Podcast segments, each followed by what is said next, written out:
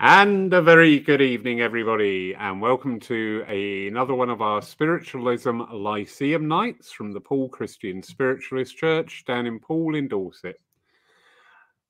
We've got a wonderful gentleman on tonight, and I'm not talking about me. Our guest tonight is, I'd like to say, a very good friend of mine, a good friend to our church, and what an advocate for spiritualism. Mr. Mark Stone. Mark, a very good evening to you, sir. Good evening, Laurie. It's lovely to be here, isn't it? Absolutely. And talk about engineered that you are here tonight because I was thinking, I have left Saturday night's planning and I don't know why. And then yesterday in conversation, I went, This there is why. Go. There we go. so. Good evening, everybody joining us. Hello, lovely Colleen. Remember not to clap with a fractured finger because it hurts.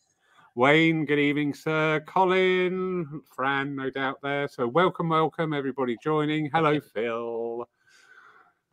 So, the topic is it's a, quite a broad sword tonight's topic, isn't it? Uh, spiritualism today. In our Mark pops round to look after his wares here at Poole Church. And invariably, about four hours later, when we finished talking, he actually does what he comes round for. it's good to talk, as BT oh, BT used to hugely, say. Hugely, hugely, hugely. Um, but tonight, as I said, it's a very broad topic. Uh, Mark's got huge amount of knowledge. I respect him greatly for his knowledge, his understandings, and teachings in spiritualism. We've got some wonderful people joining us tonight in the room. So, welcome, welcome, welcome, everybody.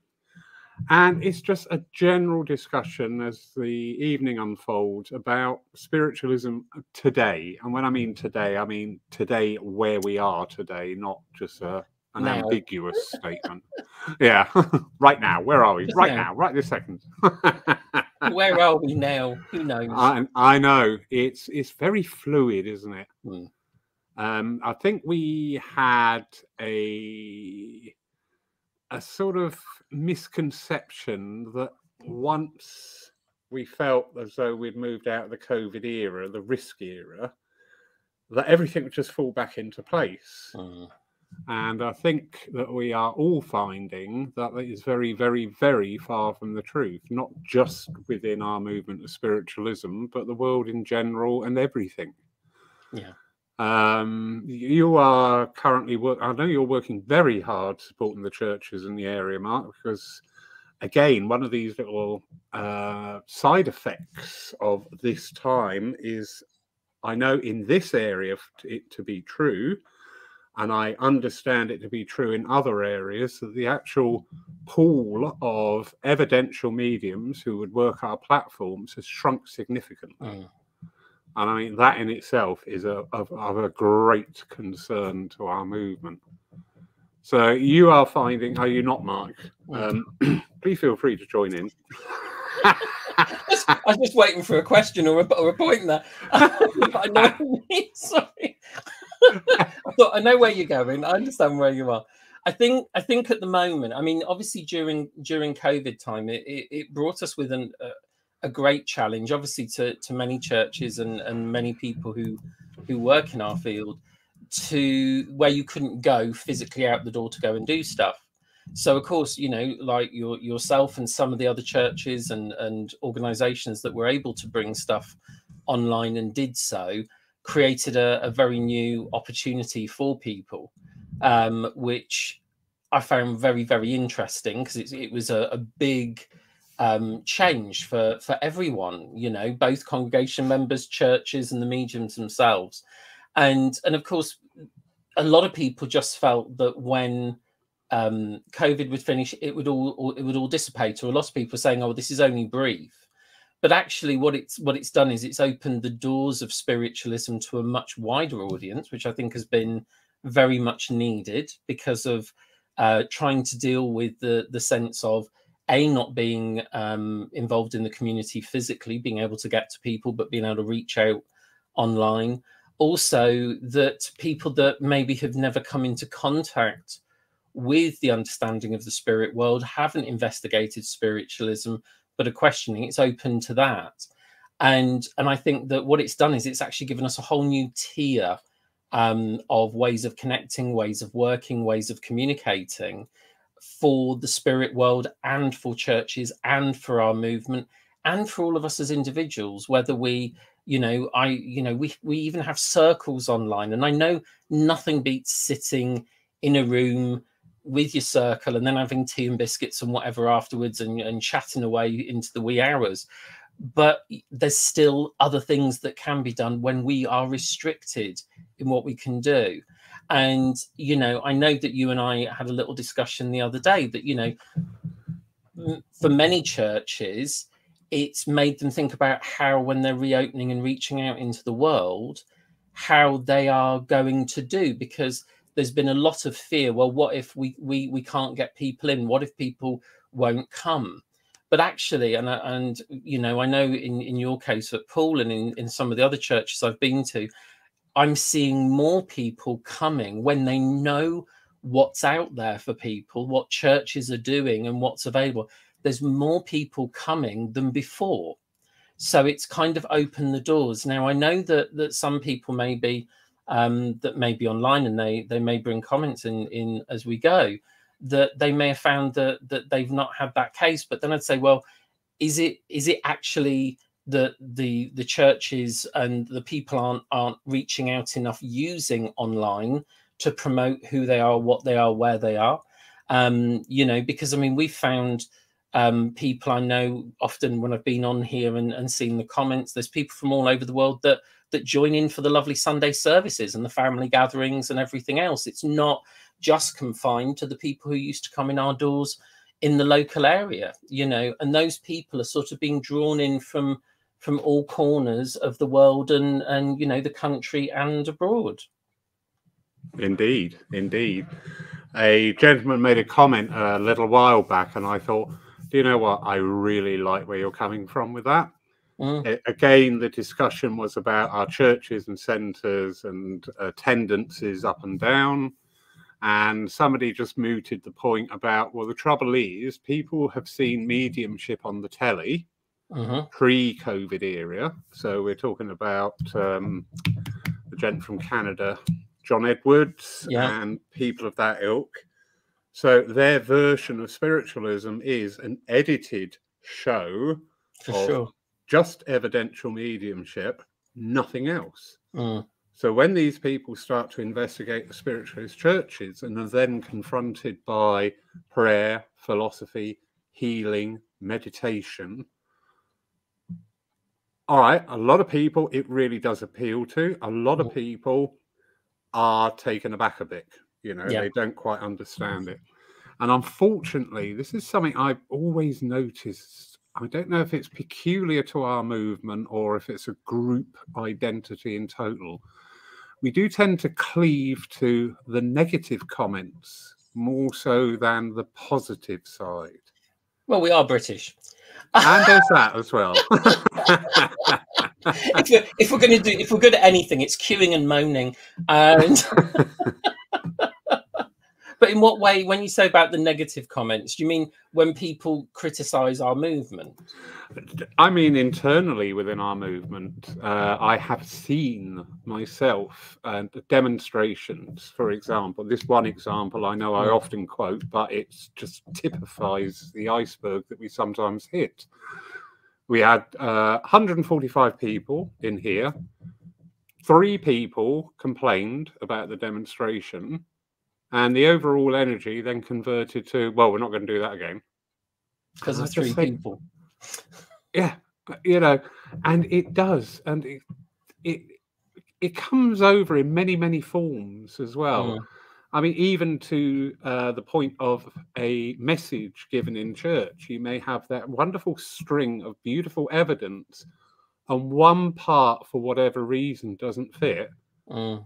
And people go out and say, well, he didn't have blue eyes. T- totally. yeah. Well, there's there's a lovely there's a, a lovely um, uh, spirit artist, a guy called Bill Forrester, um, who lovely, lovely, lovely man, really nice. And I used to get to see him when I used to go down to Shirley Chubb Summer School. And he was telling me a story that uh, he was doing a demonstration and he and he was and Bill's pictures are beautiful. Anyone that's ever seen him work will tell you. And and he was doing charcoal um, pictures, and he started to draw this young man who um, was in spirit, and he had had um, like a cancer condition, but he got to um, have one of these Make a Wish foundations, and they'd taken him to where there was an American bomber, and he got to wear an American bomber jacket, and all of this came up in this lovely reading as he's doing this picture. And at the end, when he went to give the picture to the, the parents who'd accepted the message, they said, Oh, we can't accept it. And he said, Why not? He said, Well, his eyebrows weren't like that. Yeah. So all the information and everything that had come, but sometimes there, there's just that bit of, as you say, there's that bit of resistance that sometimes comes in. And and, and again, um, when we look at, at de- people developing their mediumship, you can give 99 great connections, and you'll always get focused on, oh, that I'm, I'm no good as a medium because that one wasn't very good. And, and you hone in and remember the, the the the the 99 the 99 yeses you forget the one no you remember or the one difficult demonstration out of a whole slew of wonderful ones um, and that's the one you you give yourself a hard time for and and there's there is an element of that's our our inner speak. And again when you said about when people criticize um, an event or a medium or whatever we you know there's that lovely thing we, you know we can't necessarily please everyone all of the time Indeed. in everything that we do. And and sometimes you you you're being compared. You're as a medium we get compared to other mediums um, you know, we get compared to last week's medium or the last time we saw someone or the last person who gave someone a message. And again, even when churches are working and you have new people that take over churches, um, don't we hear? Well, we know we've we've always done it this way. When there's a new option to change something and try something new, um, you know, we've done this for 30 years, and and that's how it's going to remain. Well, does it? Should it? You know, there's nothing to say it shouldn't, and there's nothing to say that it should. But sometimes just the very thought of change, of changing the way we do things, changing the way we look at things, is what frightens people the most because it's taking away maybe what they felt has always been certain about what they want you know and in the development and the mm-hmm. training of our mediums of our mediums um, there is there's been great changes in understanding about mediumship. There's been great changes in the needs, although people's needs are always basically coming down to the same few things. But society's needs and what we need to offer in society has changed. You know, look at what we've gone through in the last couple of years. I mean, you know, who would have ever thought we would be having to try and support a community that we can't even reach and get to because everybody's behind closed doors?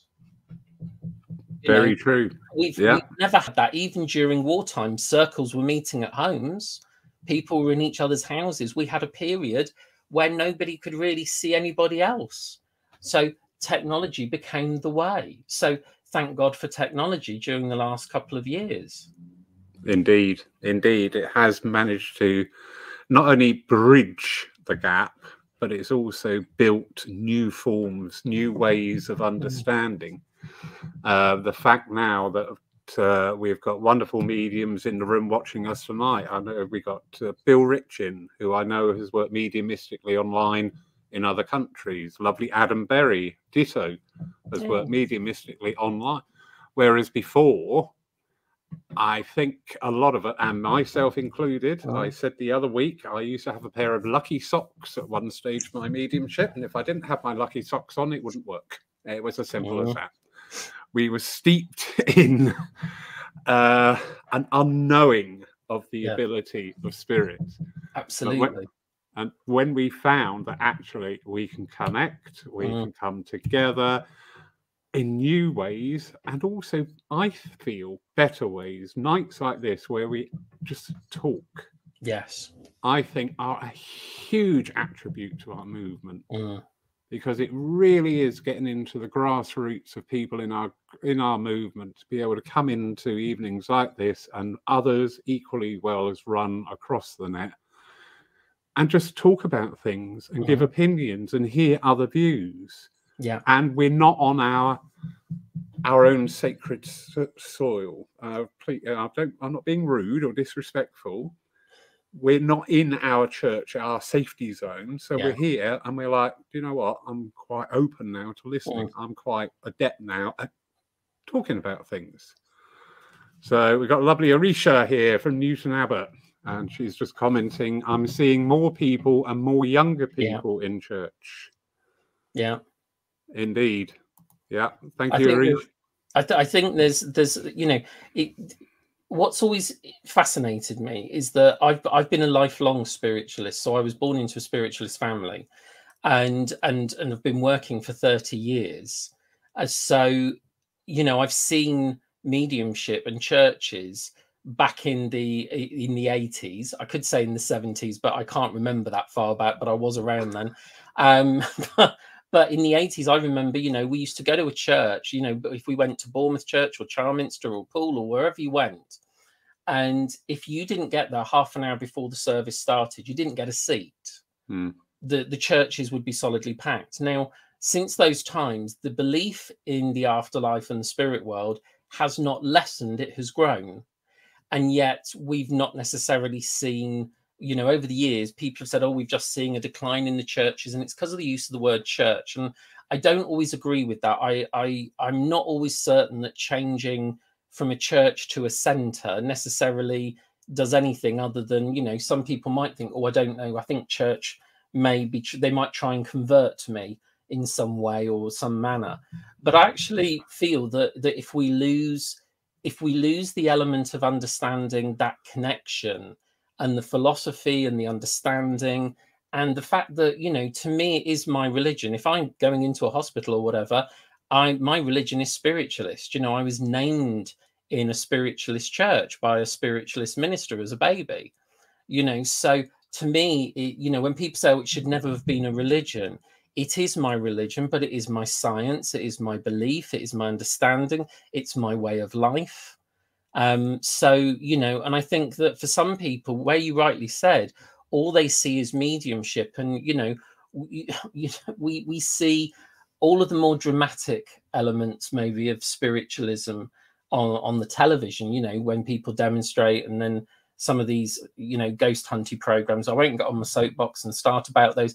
Needless to say they're not they're not a desired thing for me. I don't think that they do us any service or any credit.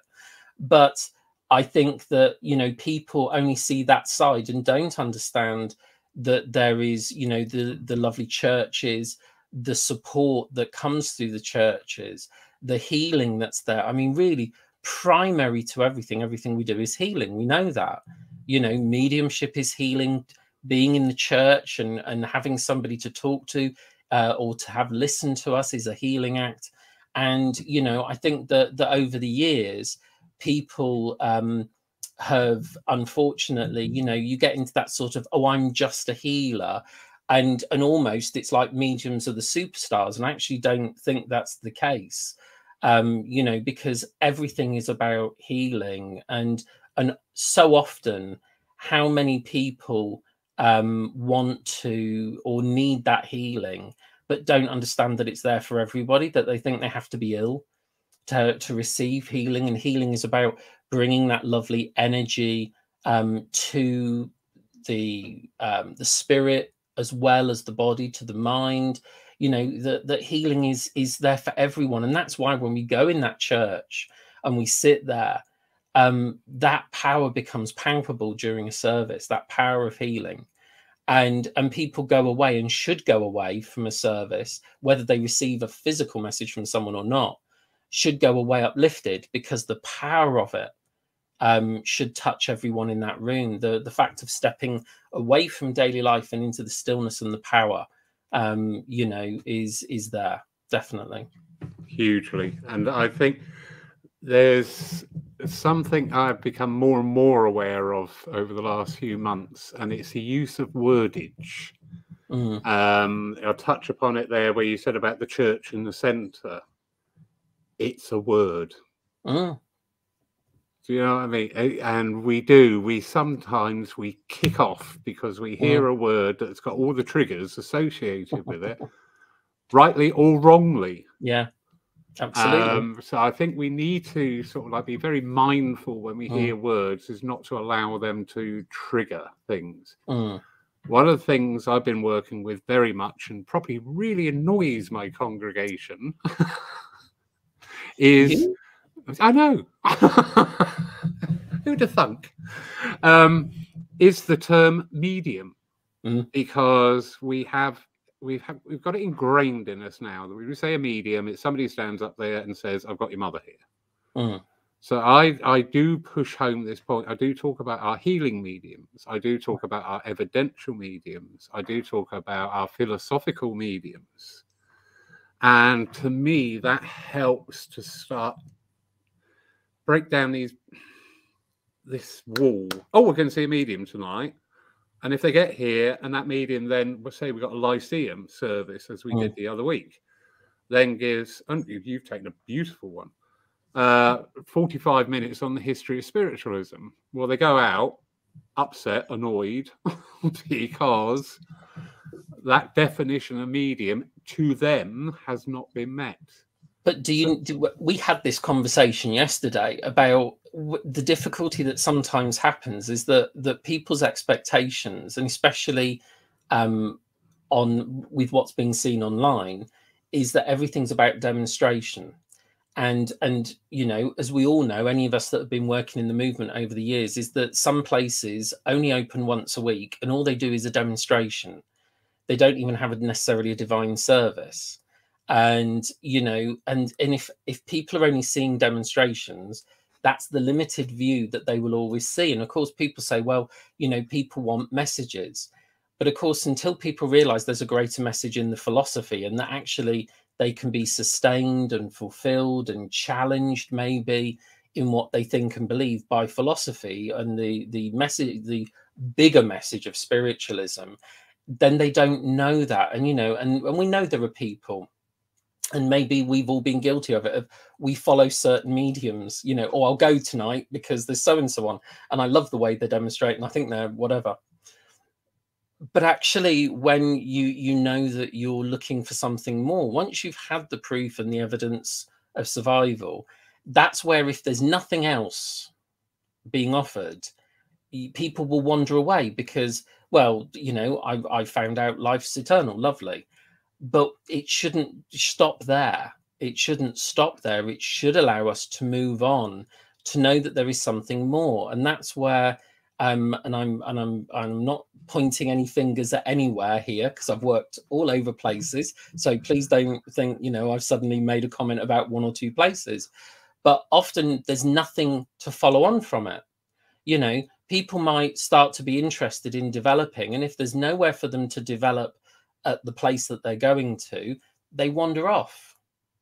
You know they go somewhere else they go looking somewhere else. If if there's no support if there's no healing if there's no um past if i say pastoral care um again they'll they'll wander off. So they'll look elsewhere. And i mean now look at online. Online presents us with a lot of opportunities um to do other things you know and to be able to connect um to people all over the place. And and so you know where some people might say oh well you know the internet is is taking away from the people that might be coming into the churches i would i might suggest and be devil's advocate and say well what is it they're getting from the internet that they're not getting from your church or center I, I there's there's the question. And again it's not saying you know who am i i mean i have been a, a vice president on a church committee.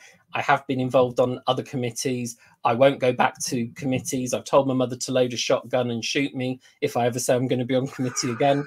Um, but i was but as you know i support and and work in the background. I'm a trustee of a church um uh, now at charminster i've gone back as a trustee um, to be in the background and to support. So, you know, it's it's about what can you um, offer. And again, this is, and I know, you know, again, running churches. I mean, I don't know whether people who who enter into them understand how much goes on in the background and how much work it takes just to have the doors open even once a week for a service. And you know, and I'm not um, knocking when people haven't got that. Um, but you know, when you look at um, the potential of some places and and they just get smaller and smaller and they shrink and shrink because they go there's not enough interest there's not and of course as you respond to that negative thought well people aren't interested.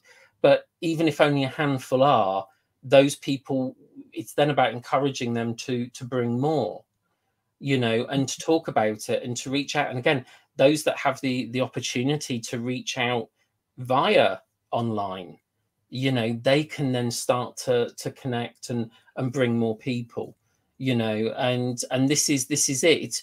You know it's about what what we're able to share with others. And you know i was, was at church the the other week and i said you know here's my challenge for you. If spiritualism means so much to you next time you come bring a friend who hasn't been or has talked to you about spiritualism but has never come bring a friend. Let them actually see rather than just asking you and saying oh what is it you do?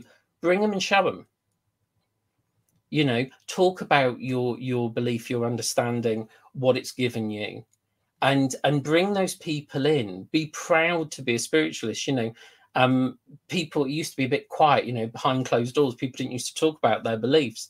But actually yes talk about it. Talk about you know what what the movement gives you. Talk about the wonderful and share. I mean obviously on facebook it's great because you can go click shared to all of your friends if you like something. But in a physical way you know if churches are worried about people say to their congregations bring some friends bring people with you you know and give them the opportunity to find what you've found in spiritualism. Most definitely. And it's encouraging uh, our congregations encouraging uh, mm-hmm. people. I I must be doing something right here at Poole because our congregation really do engage. The library here has never been so busy. Yeah. Uh, which is just a huge joy, you know, because oh, yeah. everybody who either works as an evidential medium or would you like to come on a committee, Mark? Don't you go getting me into trouble. enough, enough. That's all right. I know your mama, but you'd be all right. No, but everybody who gets involved in running uh, a church or a centre or working as the public face for mm. whatever mm. facet of spiritualism you appertain to, you also then come under the role as being a teacher. Mm. You are looked to for knowledge. And in my book, that makes you a teacher and it's part and parcel. You use a lovely term there, pastoral care. Yeah. It's part and parcel that you meet that with knowledge, or at least with, do you know what? That's not my field. However, how about this person because they yeah. excel at what you're looking for. Absolutely. And I think that's re- that energy has really got to return to our uh, churches and centres. Now, you spoke there, uh, delving back into the very dim and distant past of the 70s. Yeah. Now, this is something that's been knocking around in the back of my little brain for a few days. When people say about the churches of those eras were packed. Mm-hmm. And I remember stories here of Charminster. You couldn't get near the place. If you weren't there Absolutely. an hour before service, you went yeah. home. Yeah. What were they doing then that we're not doing now? Or what has changed in our world that wasn't there then? I I think there's a lot more distraction for people. You know, right. if you think about it, go back to the go back to the 70s. We had what two television channels then? Yeah, only two. Um, yeah. We didn't have we didn't have Tinternet. We didn't have any of that. Um, you know, it's the same as dedication for circles. Circles were a way that the family could sit round and do something for an evening for a lot of people, um, other than going to the pub. You know, there was another thing to do or go to church.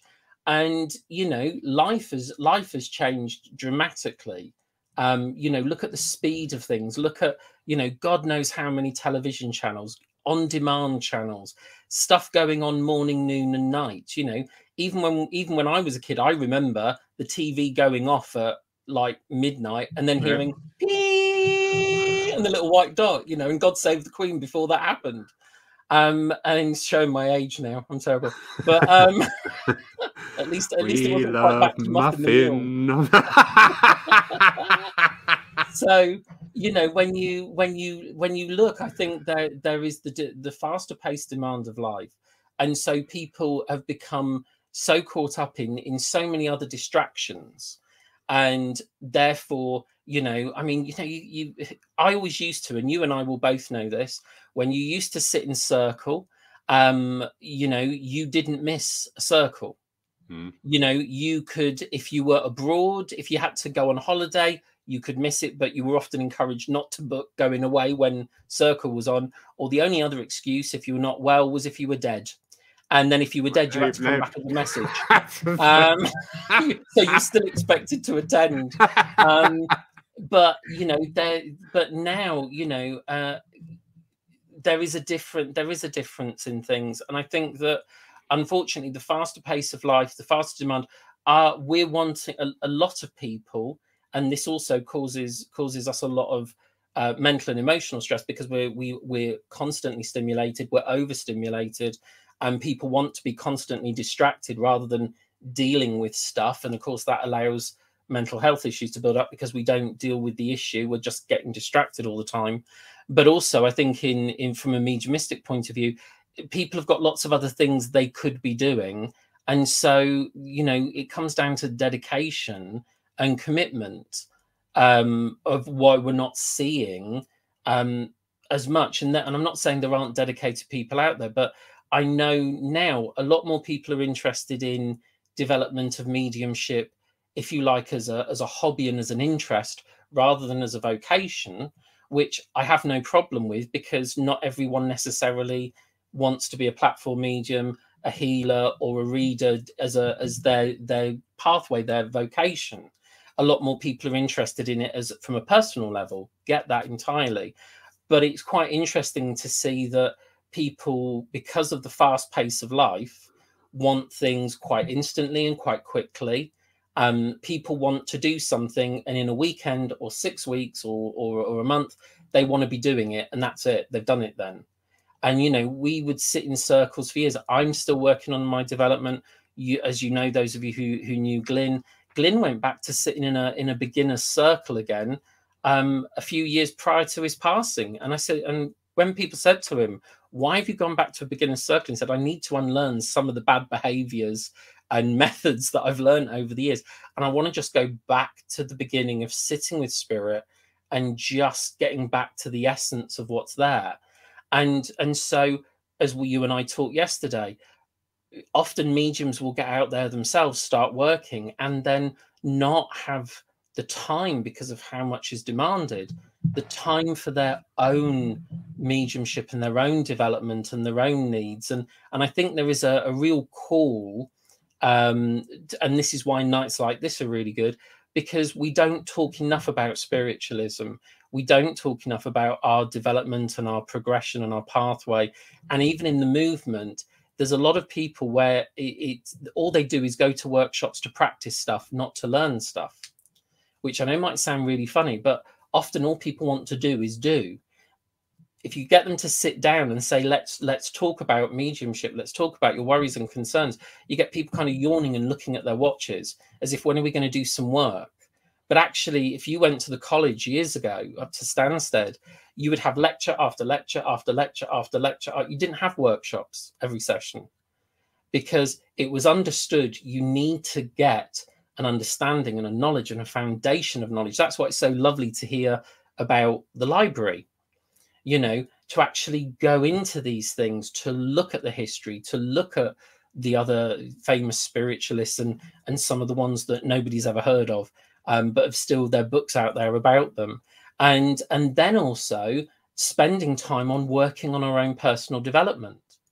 And because again, people come in thinking that you know when you start to to develop or work it's all about communicating with the discarnate world but it's actually about communicating with your own spirit looking within you looking at, at what's gone on in your life the baggage that we all have in whatever form in whatever way that's unique to us and to deal with that so that you know and that takes time.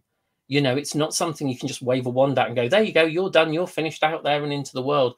We're a continuous work in progress and and that's what we we should be encouraging other people to realize rather than the quick fix mentality that's that's kind of offered out there. Um, you know a while a, a while back a, a, book was released which was something like 12 weeks to become a platform medium. And i thought my god if i only knew it was 12 weeks why have i wasted years? But what it what it appeals to is what? The quick fix you know and and when when things you know the the way things are packaged use this technique and you'll always give good messages wow if only we'd known. It's not like that. Mediumship is unique. It's individual. It's changing. Um, it alters all the time. You know there's so much um, to it. It's it's not something that can just be done in a weekend or done on it's a journey over over years. It's a it's a lifetime's journey and beyond really. Indeed. Just you know that that's very much as well in my energy has and has been now for uh, a couple of months that it's just this thought keeps coming back into my head that we're not investing in our mediums. Mm. And the way that's transcribing, it doesn't matter what your mediumship is, if it's evidential, if it's healing, if it's philosophical, or any other form of receiving that inspiration from the spirit world and utilizing it in our work.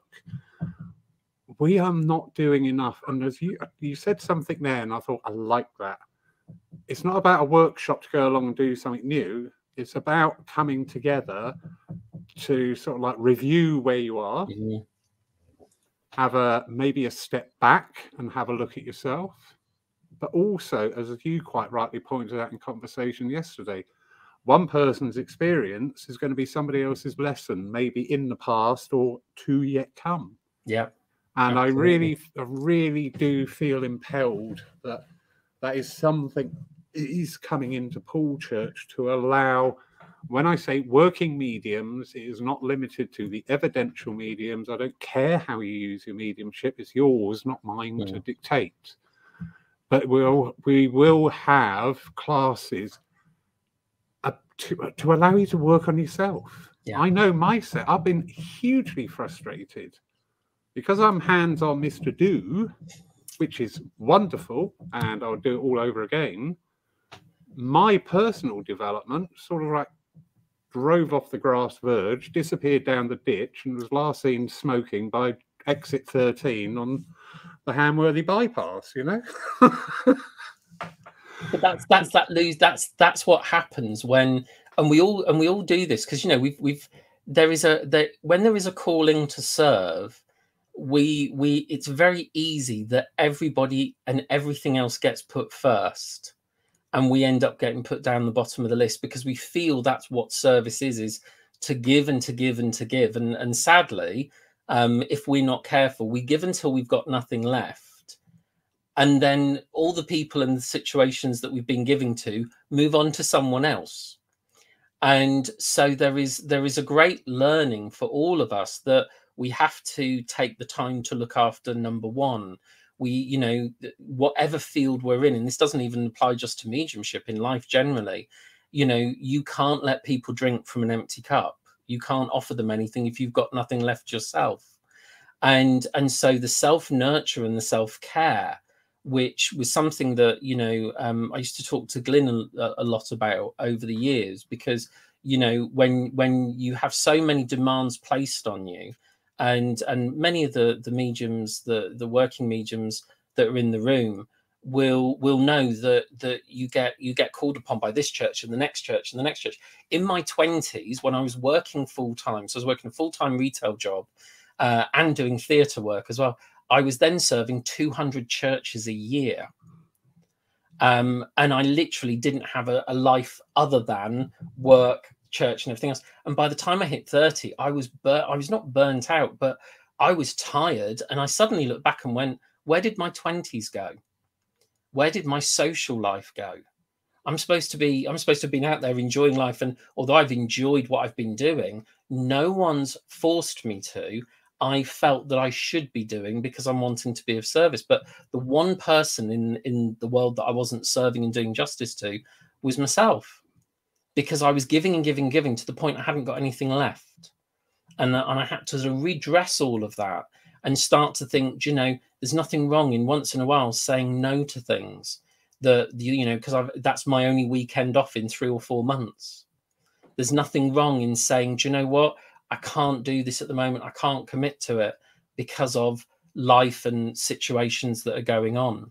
And rather than let people down i'd rather not book something in than book it in and then let someone down book it in and let someone down um you know uh, in the course of of you know my work. So you have to learn you know to to self care to self nurture that's self awareness you know the wisdom to stop and to rest indeed indeed. I'd, I'd just like to uh, split this evening. I'd just like to throw that topic out. I'm seeing some absolutely beautiful oh. names coming up in the box here tonight. We've got adam berry bill rich phil shaw lovely stephen mager in the room. We uh, Marion Walls. We've got mediums in this room tonight who I really respect for their work for spirit, the way they present themselves, the way they strive for more and more. Ashley Oliver, the Reverend Ashley Oliver. Hi. How how do you feel yourselves? Do you feel as though um, there is a need for sort of either groups where you can come together in a peer group and talk openly and frankly and try to just work on your soul, not a new technique, not talking about bringing in another aspect of your mediumship. You know, oh, look, I've got a feather now. Right. So with this feather, I can go on to that. And I'm not being demeaning. Stop laughing and don't complain, anybody, because I can block you. um, we're not talking about bringing in a new aspect of your mediumship. We're talking about you. Mm. You you, Adam, you, Ashley, you, Phil, you, Stephen. How do you feel at this time? Is it something you've given consideration to? Is it something you already um, manage quite handily yourself? And if so, please share. So while that is concocting on the side there, just go back through a few of the comments. I forgot to mention another wonderful medium, the lovely Ron Cox from Florida. Yeah. Um, just picking up on an earlier thread there, and he said even during the Civil War, President Lincoln and Martha held seances in yeah. the White House. That was going back to the time we were talking about being locked in. Mm. Gail Handley here. I'm so grateful for spiritualist churches going on Zoom, etc. Yeah, yeah, very, very good. Oh gosh, these have built up a lot. Susan Brown just asked a question there. Was it Winifred Moyes who packed halls with trance philosophy demonstrations? The oh, answer oh, is yes. Yes. And Estelle Roberts and Gordon Higginson and so many more. Helen Hughes, lots of people. So many, so many people. And again, you know, we one of the things interesting enough a number of years ago back with with Bath Road, we looked at the idea of um, you know, the spiritualist rallies that used to be done where you'd have a whole day, you'd you'd get a, a theatre or, or something like that, and then you would have a whole day of lectures and demonstrations and talks on all aspects of spiritualism to to really sort of push it and promote it out there um, to a lot of people and almost with a uh, an open door policy, you know, almost nothing in the way of fees or anything like that, you know, to try and encourage people from the outside to to come and do that. Yeah. Yeah, absolutely. Lovely Anne Bennett there. Thank you, Anne. The check's in the post, my darling, for this comment. Um, I think Lawrence draws people in because he covers a multitude of practices of spiritualism, plus he has the respect and reverence of mm. God or whatever people accept as a great universal energy, plus the all inclusive attitude, community spirit too, yeah. Mark is right. People want instant magic mediumship. Mm. Thank you, Anne. Uh, very touched by that comment. And I love that you're talking about the revival there. Mm. Um, the rallies. because I really do think I'm so pleased to see on Facebook, and I'm not putting this down to me and what we've done. Uh, it's, it's in the ether. Mm. You know, this energy is out there and we are sensitive. This is why we gravitate towards this religion and philosophy because we can express that sensitivity. And it is something that's being sort of like put out on a high pulse by spirit about talking more. And I am seeing uh, across the nation different types of meetings coming in. And the rally idea, I think, is absolutely beautiful we had a rally here for the Yeah. spiritists, Yes. and that was mega Mm. all day. Yeah. They had six speakers from the UK and Brazil all day. People coming, going, coming, going, coming. It was an awesome energy. It is, and it's you know, it's they, they those things used to be flinging flinging the doors open to the to the public. Everybody was invited. I think sometimes what what tends to happen is that that we just tend to be talking just to the people that are sat with us at a time and say we're organizing this event for you rather than saying actually we're, we're organizing it for you but and opening it to everyone in the community and bringing people in to find out you know about the nature of spiritual healing to find out about the philosophy and the history a bit to find out about the scientific explorations and things like that you know because you know a lot of people will will go oh there's a demonstration and kind of think about that. But actually when people start to hear about all the other things and the fascinating things and i mean um yeah, uh, stephen who's on tonight um when he came and did that service for you at the lyceum and, and talked about the scientific um approach to, you know that kind of thing for a lot of people especially for those people that say you know oh well i know loads of people that are skeptical um Stephen's talk on that, um, and you can go back and find it on the the library that uh, I think uh, uh, has been recorded here. Um, you know, you could turn around to any skeptic and, and go, right, well, you go and find me a scientific experiment that's ever proved there's not, Yeah. and there hasn't been. And so, you know, if someone had that took that away with them and went, oh, hang on a minute, here's somebody telling me science tells me no, but actually science hasn't proved not. So you know it opens up if if we're able to bring in all these other aspects the science the religion the understanding showing people that it is more than just the demonstratable evidential mediumship then it starts to really make people think there's more for me here. There's more for me to understand. There's more for me to grow. And that's how we'll bring people in not just by we're going to do lots and lots of demonstrations or we're going to do demonstrations every single week and that's going to bring there needs to be more more to it definitely Yeah. Absolutely agree. Look out, Poole Church. Guess what's going to happen next year? Adam Berry, thank you, Adam. Thank you for joining us tonight and thank you for your input. Personal development is fundamental. I agree with Mark. It is a passion of his, mm. understanding the philosophy of our own soul and needs. Wonderful to hear, Adam, Yeah. because as I say, I think we can fall into that trap of cont- the, the cup empty. I like that phrase. I love phrases I can see. Uh, we are in danger of this at this time because everywhere where we've got this shrinkage of availability of mediums, evidential mediums, the pressure on them is growing exponentially to go out and keep pulling the rabbit out of the hat every time. But what about you?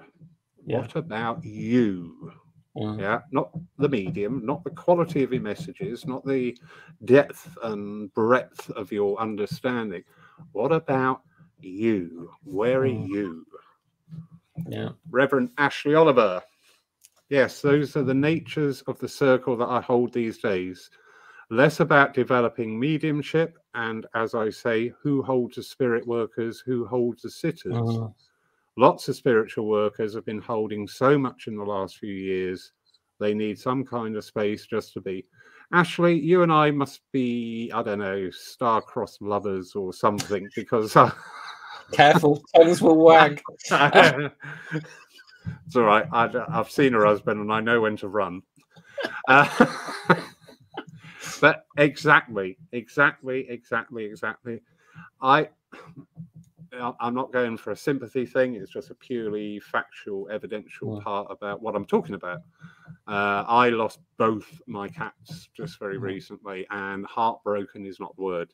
Mm. And do you know what? I just had a thought in my um, in my head. Who cares for the carers? Yeah.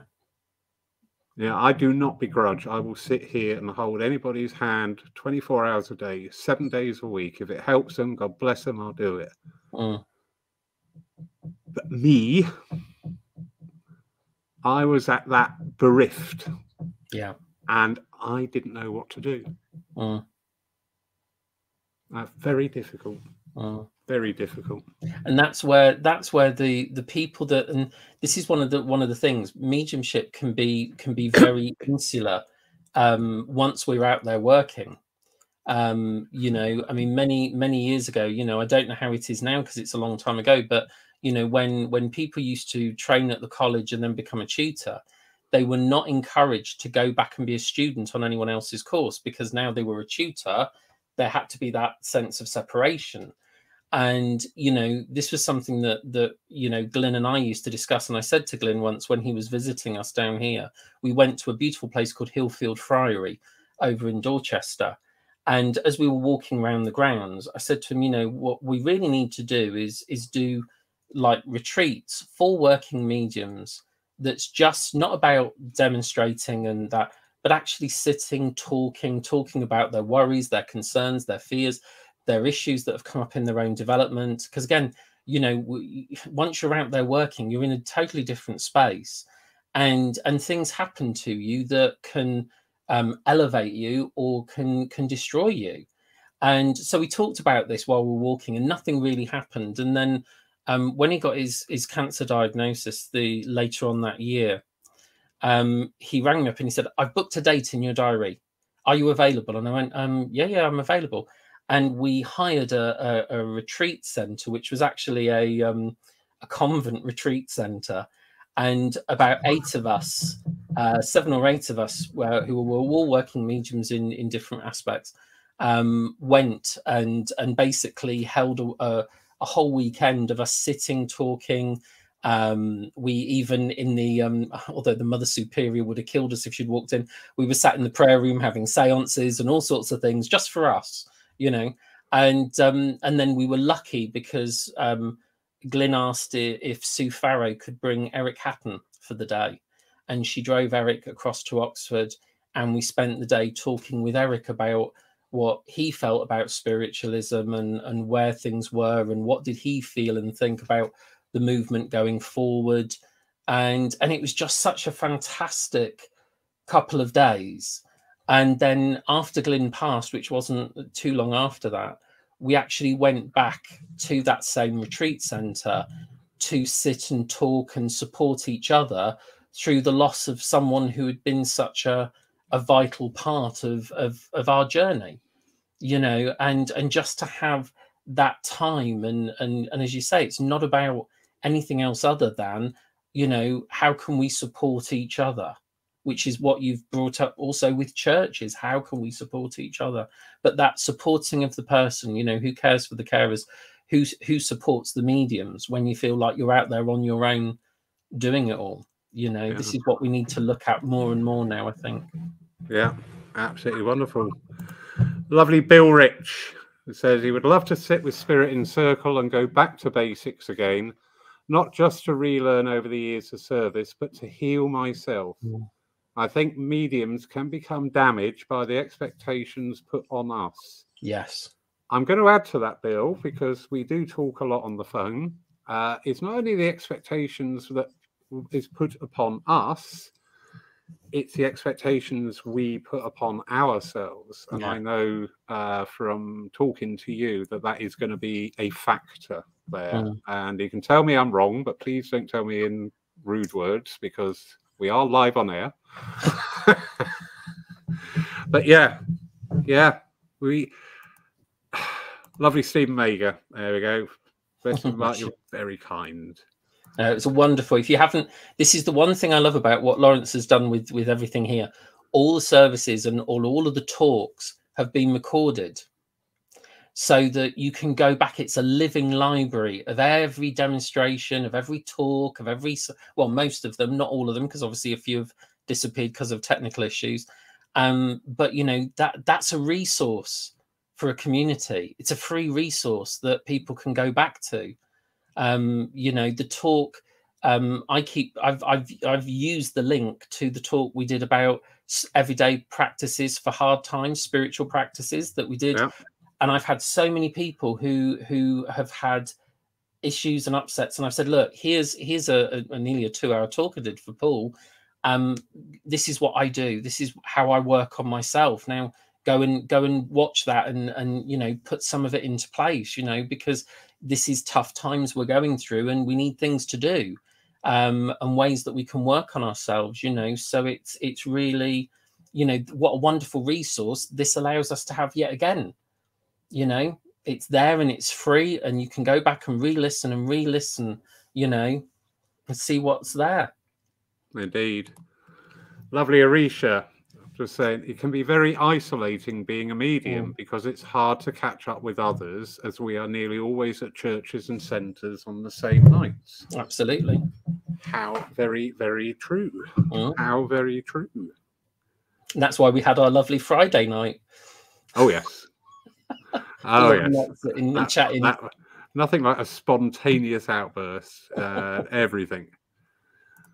Adam Berry, not everyone is a medium or aspires to be, and there has to be something within spiritualism to hold everyone. Yes. I believe the principles are keys, guidance to living life. Mm. We can be too concerned with the afterlife, which is beautiful and a reality, but we can be too fixated on death and forgetting spiritualism is about life now and living. Absolutely. Not just the phenomena. Hope you have explained that very well, yeah. Adam.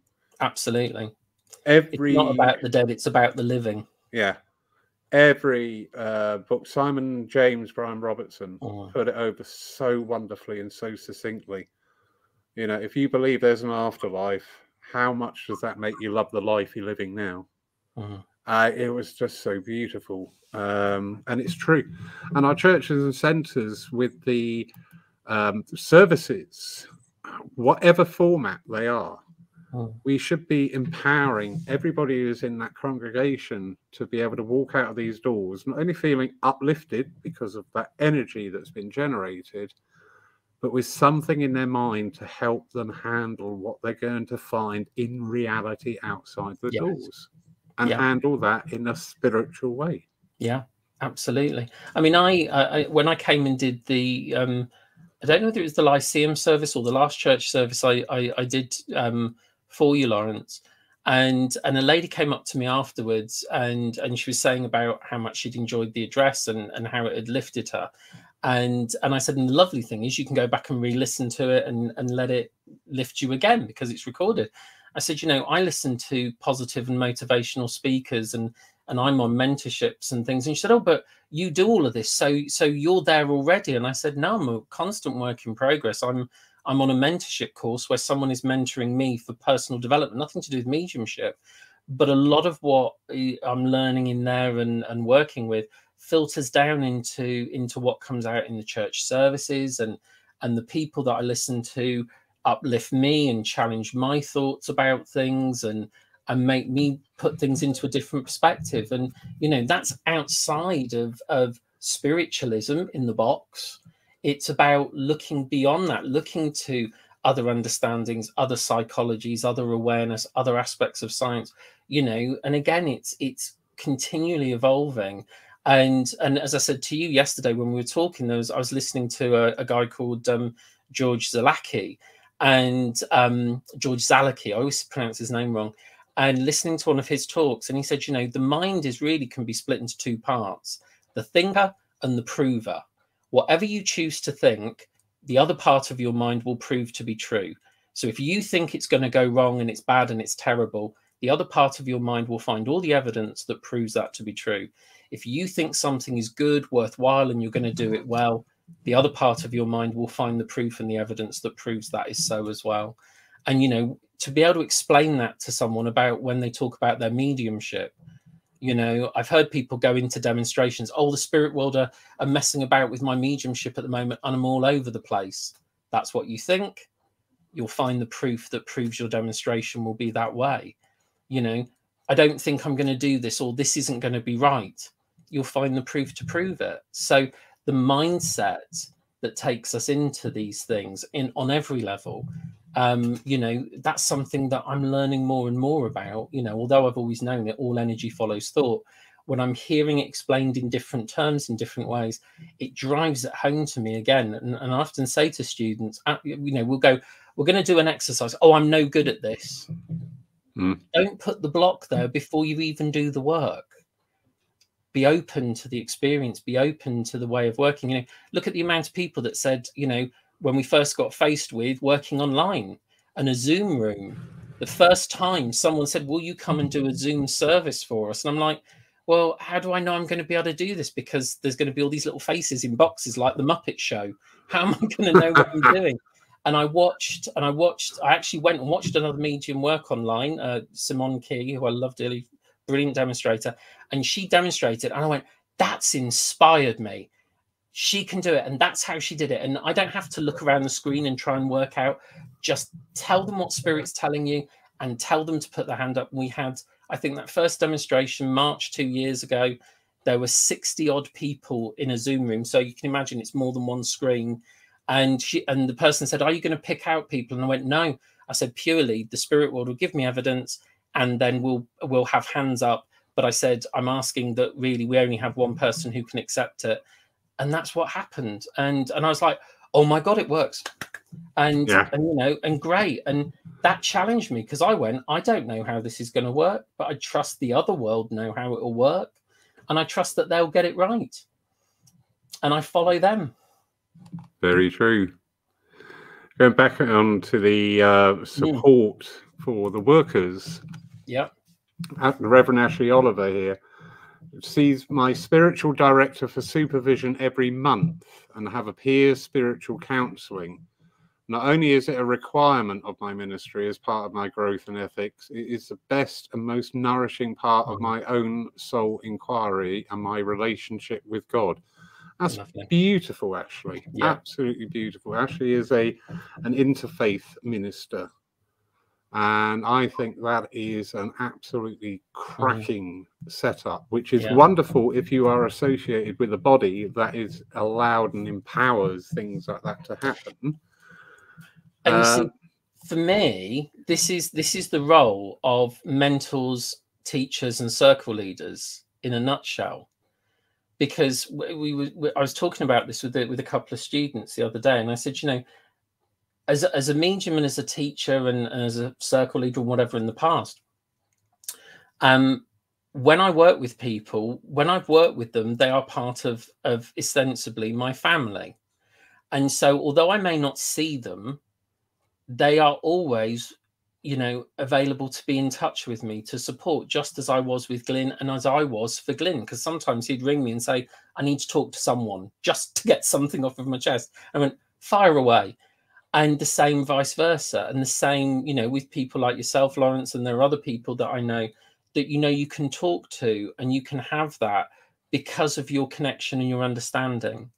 And you know and that's something that i think that that we that's the pastoral bit for me that you know i'll have people ring me that i haven't heard of for seven or eight years and then they'll say i just needed to phone and speak to someone and i knew i could speak to you and I may not have heard from them in all that time. But the point is that you're there for the people that you know you're, you're a, a, part of that journey. That's that's the important thing when I said about pastoral care. Just like being here, you know, that's why circle leaders. You know, you you had you used to have such a strong bond. But again, it's it's knowing the people that you're able to, and I think here comes the important people you can trust, mm-hmm. and people you know won't steer you wrong yeah. And I think that's so that's what what in essence m- to me mentoring and pastoral aspects of of what we do should be. But you know, not everybody gives that in that way. Indeed, indeed. And lovely Mary Dixie is just saying a similar vein of energy is just talking. My circle is not just to develop for mediumship in whatever form, but to develop themselves and support each other through life traumas. Beautiful. Yeah. Yeah. Uh, It's and it- family. Circle is family, really. It is. It's funny, isn't it? I often say this, so apologies, people, but you know, we spend so much of our lives being whatever to other people father, mother, sister, brother, friend, husband, lover, whatever. There's a very, very thin layer of people that actually I include you and a number of people in the room tonight. I can talk to you, Mark, as me Yeah. and we just talk. And you may disagree, we may agree, or whatever, but there, but there's nothing else there. No. You know, there's no hidden agendas. There's no. Um, the answer is given because that answer will steer it into benefiting me somehow. Yeah. It's that's what it is, and that's what I think. and I think honesty, you know, we we've we've come into an era where we have to be, you know, we want we need to be honest with people, but we also need to be sensitive with people. You know, uh, some people use honesty as a weapon. They- you know, they're they're brutally to the point where it's it's damaging.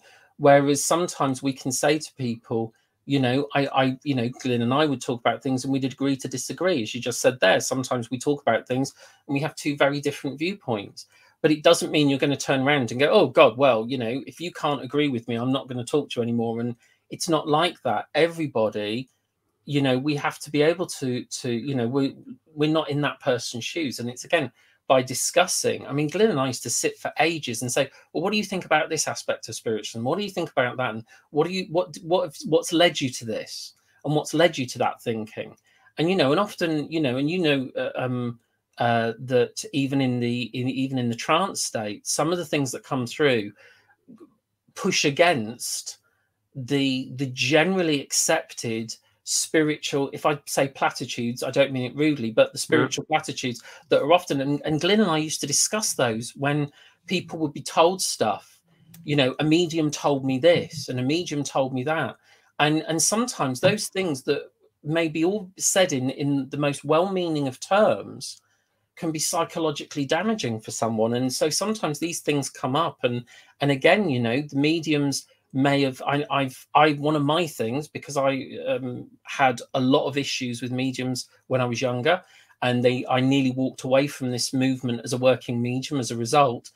Um, my work after that became in supporting students who had been damaged and harmed by other mediums who had walked away or, or literally been crushed.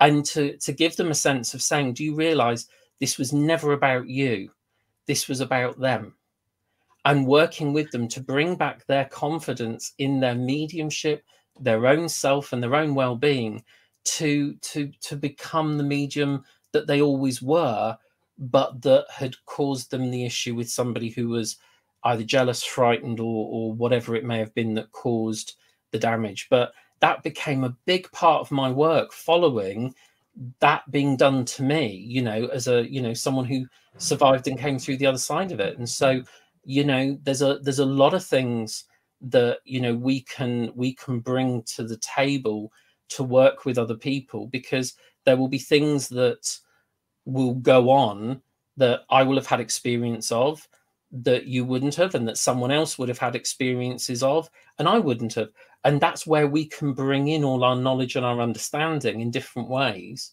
um, to the table you know that we all have something to share and offer Yeah. and to support Absolutely. I think when we get into this level of discussion with our peers, uh, the one thing that everybody should acknowledge is that nobody in that conversation needs validation for what they're saying. Mm. Because if you're going in on that energy, I want whatever I'm saying to be validated to me. It, you're not talking to the person who- you're meant to be talking to. yeah absolutely you know i think i think to be able to to be able to open up about things to be able to talk about things you know especially when we've gone through it and and actually sometimes we we're not even wanting someone to give us an answer we actually just need to be heard we need to get it out of our system And you know, somebody will turn around and go, "Yeah, I felt exactly like that." To know that it's not just you. You know, you sometimes look at the world and go, "Is it just me? Is it just me that's going through this? Is it just me that's coming up?" You know, um, you know, when you get to that point and you just think, you know what, I've had it. You can all go hang for I care. I'm gonna, I'm just gonna go and do my own thing. Stuff the lot of you. I'm off. And then you think you're the only one that's ever got to that. And of course, you're not. But just to hear that someone turns around and says, you know, I hear you. You know, I understand. What what what is it you need? And sometimes it's just I just needed to get it off my chest and that can be enough to to bring it away bring you away from that edge and just say you know what it's fine i understand i know i know what this is i know what you're going through you know a bit like the long dark night of the soul kind of thing um, and then you you know you come out the other side of it and you know we all go through our big ups and our downs we all have our our challenges that are going to affect us and and just to know you're not alone in it you know not necessarily searching for an answer you're just knowing that the support is there, that the love is there, the listening is there, the care is there. Indeed. And Adam Berry wholeheartedly agreeing with you there. Um, you can say, I can really relate with what you were saying earlier. It's about nurturing, and also add some teachers being self unaware can destroy mm. students. Very, and, very and, true and and some and some do it deliberately, as as I experienced in in my years. Yeah. Yeah, a group of mediums that went around churches saying, "Don't book him," and certain churches didn't book me for years as a result, because they decided to listen to the nastiness of a few people. Yeah, and that that energy sometimes manifests itself in our churches and centres, mm. and it does frustrate me greatly that somebody will say a negative comment about somebody else and they will take that as gospel, signed, mm. sealed, delivered, wrapped in a package, propped on the table, no arguing with it. I can um, remember somebody saying that I would never serve in their church or walking through their doorstep of their church while they had breath in their body. And I met them once and they didn't even know who I was. Yeah. They didn't yeah. even know. And I thought, isn't that interesting? You've taken such a viewpoint on someone you've never met, you've never seen, and you don't even know who it is. And then when you meet them, you still don't even recognize who it is you're talk, you know, you're talking about. And it's and that's sad, but actually it shows that we're all um, you know, we all can get into that sort of judgment or taking someone's word as fact rather than going seeking out for ourselves. You know, again, we're not everybody's cup of tea. We don't have to be. Yeah. You know, we, we, we, you know, if someone doesn't like you, you could do naked cartwheels through hoops of fire, and they'll still not appreciate what you're doing.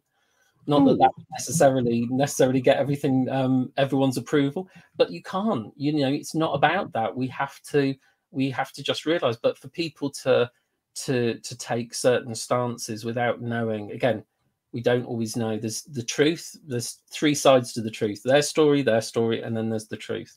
Mm uh, my um, disarmer now. Same as you, we travel around, and if a conversation starts and you can feel where it's going, I'll just say, unless all the parties concerned are here talking, I don't want to hear another word. Yeah. So we will don't drag stop. me into the drama. exactly. About the naked cartwheels through hoops of fire, you're here in April, isn't it? yeah.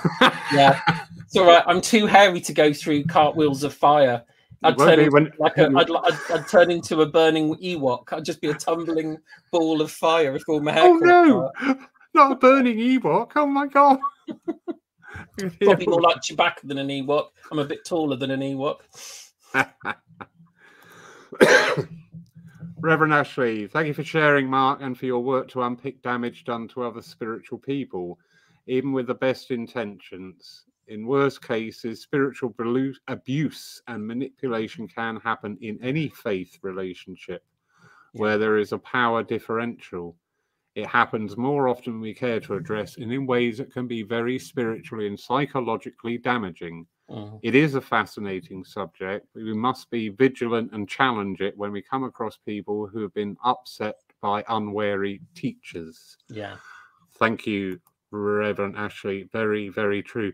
Mm. And also a very pertinent point as well to point out this happens Yeah. not just here, this Oh, happens sure.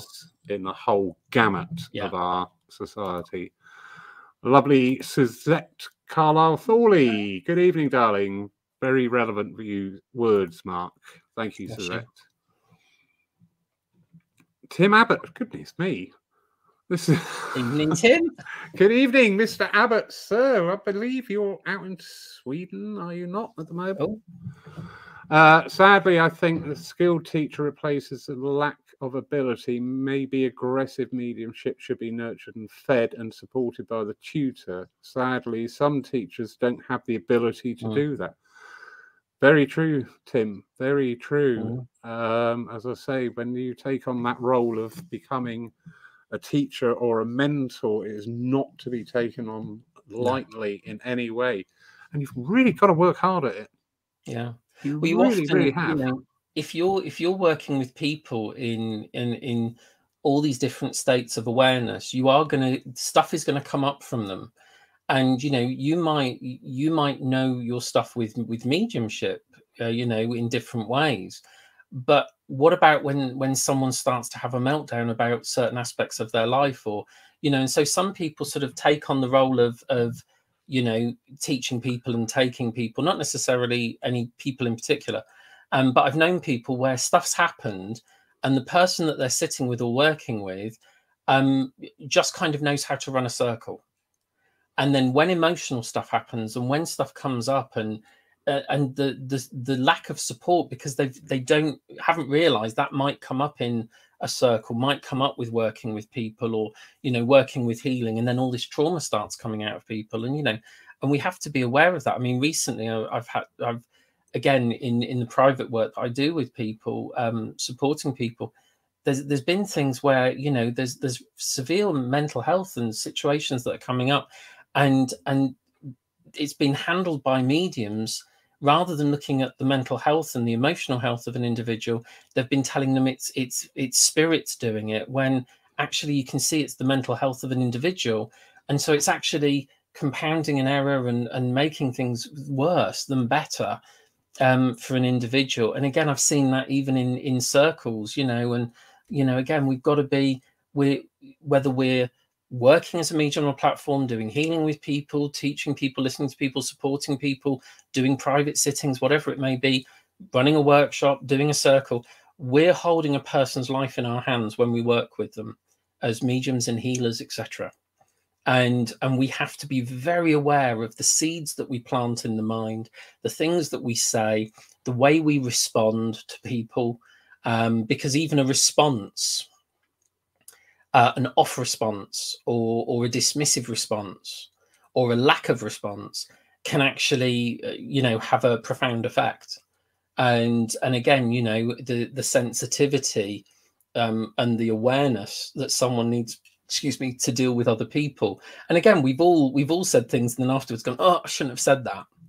But you know sometimes there is a there's there's a great lack of understanding in how to deal with people um you know because you you know you are you are dealing with sensitive people and so people need to be handled in the right way and you need to understand people to do that Very much so. Lovely Anne Bennett put this comment. I know a lot of people come into spiritualism through bereavement, or sometimes they have had trauma, plus sometimes they have had mental health conditions. I think those in higher positions need to be wary of accepting the people, Yes. these people fragile into developing mediums or healers yes before they have managed to help heal themselves. What do Yeah. you both think? absolutely i've had in in the years of my teaching there are people who i have said for their own health and well-being um, i have refused to to train because um, i've said i feel that your conditions and your situations are too problematic and that when we open the doorway to looking at the spirit world it may exacerbate the problem not help it. And it's it's not many people um, but there have to be these times when you look at people you see what's going on with them, you look at where their mind is taking them, because the mind is the navigator. Um, I'll give you an example. There used to be a lady, we used to sit in open circle. Uh, I was taking an open circle at a church many years ago. And every time we did like a little sitting in the power, this was even before I met Glyn. So this is how long ago it is. No matter where I'd take them in a meditation, there would always be devastation and there would always be trauma. And so every week I thought, where can I take them in a journey where this one lady can't possibly have anything but a lovely experience? And so I thought, I know, tonight we'll take them to a beautiful desert island, beautiful tropical beach, white sand, turquoise water, lovely sunshine ahead, couple of palm trees, nobody else around. So you can have nothing but a beautiful, peaceful experience. And so as we went around the circle, everyone was talking about their lovely time of, of sitting. And anyway, and then we got to this one lady, and um, and I said, "So how was it for you tonight?" And she said, "Well, it was lovely until the plane crashed into the middle of the island, and there were bodies strewn everywhere, and everyone in the room was kind of like." Because again, you know, you wouldn't, you wouldn't. I said, so I took her aside afterwards, and I said, "Look, can I ask you something? What, what do you think of the world? what is your view of, of what this world is? And she said, she said, this world is a terrible place filled with evil people and awful things. And I said, look, I said, what I'd like you to do is go away and, and really look at how that is and, and be supported that it isn't actually an awful, awful world. There are awful things and there are awful people, but that's not everyone and everything. But I said, as you're sitting, your belief that the world is a bad place and bad stuff just happens all the time and will always happen, and probably you feel it always happens to you all the time, is is clouding the beauty of you just sitting to connect and and I said, you know, so it this this isn't helping you because every time we're sitting you, you're you're sitting and it's becoming this dark and depressive place. So you mm. know there needs to be that love and that support. You know, go and have healing, go and get support, go. And, but it was you know, it was interesting. And years later, I met her again, and she said, "Oh, I miss."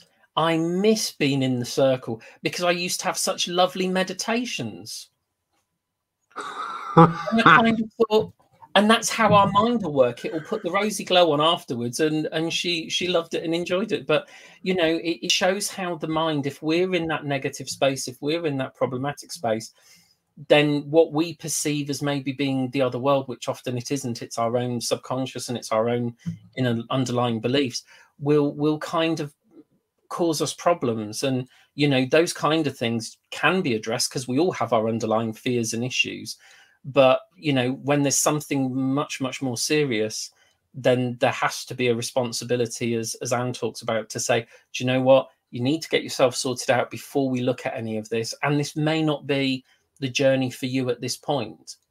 You know what about you? Because obviously you know with the church you've got a, a very different perspective on it again lawrence. No uh absolutely. I think with me is you've got to obey the truth and we have uh, people coming into our church, many different people, different uh, driving forces, bringing them in. When it comes to either circle work or maybe workshop work or our healing group work, we are innate sensitive people and we're not right all the time you know mm-hmm. nobody is however we're usually more right than we are wrong and you will get somebody, all right, I want to sit in a healing group, and you actually you think, do you know what? Yeah, yeah, you will, you will, you will fit in there nicely. Then you get people, oh, I want to sit in an open circle. Well, one of the easiest things is like, why? Yeah. Why no, do you, you know? And then you can start to build that picture of where they're coming from. Some people we can direct maybe away from any form of reaching out type of condition. So open circle yes. reaching out to spirit, uh, development reaching out to spirit, to a receiving. So attending the healing sessions, bringing that in, and also and sadly, there have been occasions where I've just had to say to people, I haven't got the tools to help you. Uh. And you coming here is not going to help you. Yeah. Yeah, and you've just got to be really honest. Oh. We're running a church. We want to embrace everybody, but I'm very good at knowing my limitations and oh. going to a point of saying, do you know wh- whatever the reason is, I cannot assist this person anymore. And allowing this to continue is not only going to be damaging to themselves, it will be damaging to others mm-hmm. also. Safeguarding, you know, it's become a very popular term. I mean, I'm I, I work with a with a charity doing mentorship work for people who want to be involved in holistic business, and you know, we have to talk about it because it's particularly for um, SEN, um, vulnerable adults, and people with with who've had difficulties in life that then may prohibit them sometimes from going back into the workplace. And so safeguarding is a is a is kind of a big part of of what we have to look at as well is to make sure that you know is there any issues here and and are we making sure that we're doing the right thing and saying the right thing and offering the right support? And if we can't knowing that we have to be able to refer um to people. And that's Yeah. that's the big thing you know. I mean i've got I, i've had over the years lots of students who are nurses gp doctors uh, people in um, mental health care capacities of all different forms. And you know and so i've i've had lovely interactions with people who have been able to really i can say i know someone who'll know about that. And and i you know i can ask what you need or where you need support or whatever. And i think again as part of our pastoral care we can't necessarily do all of those things. We have to be able to say do you know what? You know this is where i would suggest you start looking. This is where these are people i would suggest you contact these are the things you need to look at and think about Yeah, very true. And that referral process in itself, that is of assistance, although Mhm. at the time it may not be received in that energy. Yeah. You know, it, um, Spirit once said to me something, and I went, "Why have you told me that?" And they said, "What do you want to do? Save fifty or let down? Uh, save five or let down 50? Mm. And it was at a time I was really overworking myself, yeah and I went, "Okay, okay, Yeah. I'm listening. Yeah, I am listening. I get that." definitely Mark, what a stupendous. we're at time we could go on for hours I know we could. we normally do this is short this is a short conversation isn't it lawrence my word Well, in 14 hours, we're going to be back here again. Not you, but um, the lovely I've Irene got- Hall. i've got i've got two other lots of, of services tomorrow Oh, yes, yes, you are busy, buddy, yeah morning you? and evening tomorrow night yeah Absolutely beautiful evening, Mark. And I know we will Thank repeat it. Thank you. We touch on it. You know what? There's lots of topics tonight that uh, warrant and a deeper, deeper investigation just in their own merit. Very much. Thank you so much, everybody who's joined us tonight. Apologies I can't get round to every statement or question uh, put in. They've been absolutely flooding in. Huge thank you to all of you joining us. I hope you've taken, if you've just taken one thing from tonight and you can go to work on that, Mm. happy days. You know, that's what we're about. So we look forward to seeing everybody again next week. At the moment, I have no speaker lined up. Uh, this time last week, I didn't have Matt lined up. So, and look didn't what's have it until yesterday afternoon i mean I know, know. it's just as we were talking. I went, "Oh, there you go." Spontaneity is always wonderful. That's Yeah. the that's the thing. That and that's what and that's the lovely thing. We can just come on and talk about whatever we want to talk about Yeah. and and reach out and connect. And I think that's the lovely thing. You know, that's as I say, it's the beauty of what we have here, which we've never which we've never had before. Indeed. You know, so adversity has brought about some wonderful connections. So you know, thank you, Lawrence, for for all of these that you do because you do lots, so much. You really do. It's wonderful. pleasure and I, th- I think also too we if we acknowledge more so the beautiful subtle way that spirit influence us.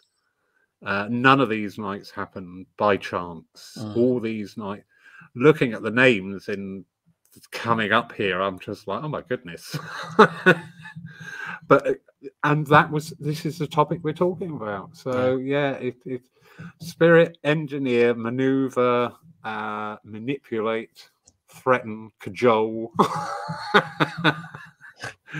us into doing things and everybody does their thing uh, but it's just acknowledging and saying thank you i love it i absolutely love it mark you're a little sweetie i'm Bless never you for having me. In fact, i I'm never going to get the image of a burning Ewok out of my mind now. You've Or a ruined. flaming Wookie. A flaming Wookie. Yeah. Ooh, sounds like a go. I'm going to make a cocktail. A flaming Wookie. Yes, That's there we the go. one. Yeah. It'll involve. It'll involve a hamster and a sambuca.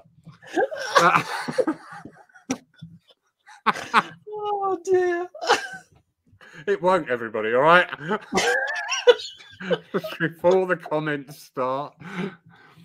Thank you, Oh, thank you, you. thank you so much, everybody. Have a beautiful, wonderful night. Uh, if you're watching us tonight, if you're watching us and catch up in the future, where were you? Why weren't you here? Have a wonderful time. It's good night Bless from you. me. Take care, everyone. God bless.